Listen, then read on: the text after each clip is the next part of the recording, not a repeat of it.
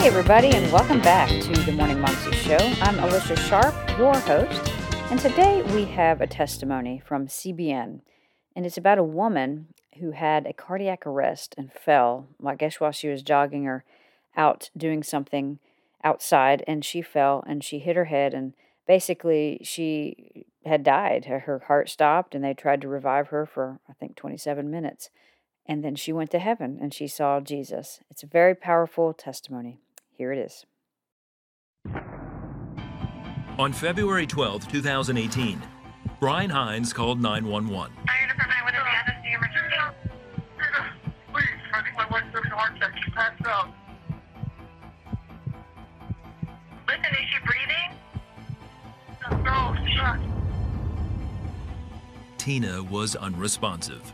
Man, I've never seen anybody with their eyes rolled back and, and literally starting to turn purple.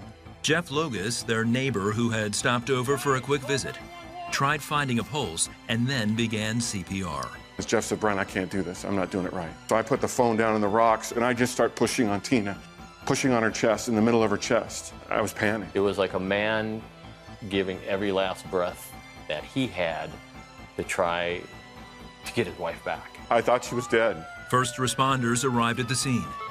Paramedics administered two rounds of epinephrine and shocked Tina's heart. I did it a third time and I'm looking at them, going, guys, is, is her heart beating? Can you get her heart to beat? Please, God, please make her heart beat. Tina, still without a heartbeat, is rushed to Deer Valley Medical Center by ambulance as the paramedics continue trying to resuscitate her. Tina's injuries included a gash on her forehead from the fall, a cracked sternum, and several cracked ribs from the CPR. With no sign of life for over 20 minutes, Tina is rushed into the ER. In my mind, I knew she was dead. There was, there was, there was nothing. Family and friends trickle into the waiting room to pray and be with Brian. It was a prayer of desperation. I said, God, take everything from my life. If you give me back Tina. Meanwhile, Tina's sister, Tammy, and her husband, Dave, rush across the desert from Los Angeles to Phoenix. She just told me that she had sudden peace, sudden, like something fell on her, peace, that Tina was going to be okay.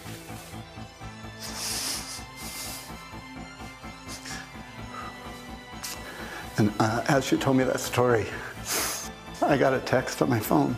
It was from Brian. Tina is alive. The doctor explained. Well, we defibrillated her one, one more time in the ER, and she came back. But there was probably 27, 28 minutes with limited or no oxygen. We're going to induce a coma to allow her body to relax while we're doing all these tests to try to figure out what happened. The doctor continued to explain. Most people don't survive after 5 to 10 minutes of being without oxygen to the brain. And if Tina pulled through, she would most likely have brain injuries that could leave her with a major brain handicap. Reeling from his wife's potential complications, Brian stepped into Tina's ICU room for the first time. I mean, she's vented, the thing's breathing for her, she's got all these tubes on her, and your eyes just immediately go to that monitor, watching the heart rate thing, the chart, and hearing the beeping and seeing the numbers. It was crazy. But I had to be happy too that at least she is alive. Meanwhile, the ICU waiting room was filled with family and friends crying out to God for Tina, including Dave and Tammy. We were praying the whole time. The next day, when Tina's vital signs were back to normal, her doctors needed to determine if she could breathe on her own. They decided to take her off the ventilator. Brian whispered in his wife's ear. The doctor needs to know that you can breathe on your own, and I told him that you're superwoman. Can you show him that you can breathe on your own? Her chest went. When I looked back at the doctor, and he goes, That'll work. Tina was able to breathe on her own, and once she was fully conscious, Dave placed a pen in her hand and held a notebook for her. And she just started making marks, and I couldn't tell what it was, and I was almost shaking. I was fixed. I just held the book steady because I didn't want it to drop. We figured out that she she had wrote I T S R E A L. What's it's real? And I go, the pain? The hospital? She's slowly nodding her head. eyes are closed. She's fully vented. She's moving all this. And then my daughter goes, Heaven?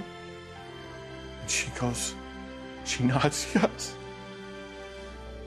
But as soon as someone said Jesus, a peace came across her. I just looked at Dara and said, she's going to be just fine. The doctor warned that she may not be able to speak for a while. However, Tina had a lot to say immediately. I just wanted to share that I saw Jesus face to face. And the unbelievable rest and peacefulness of what I was experiencing was Jesus standing there with his arms open wide. And right behind Jesus standing there was this incredible glow. It was the most vibrant and beautiful yellow.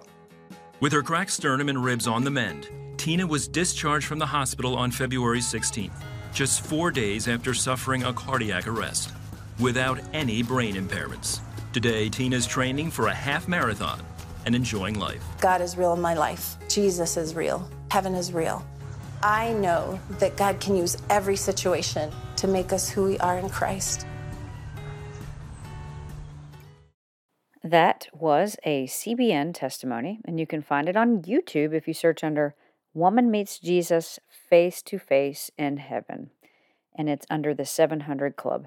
You can also find out more information about CBN at their website, cbn.com. They have all kinds of testimonies, all kinds of amazing stories. I just love their ministry, so I'd encourage you to check that out and also the 700 Club. Hope you have a great day, and I will see you again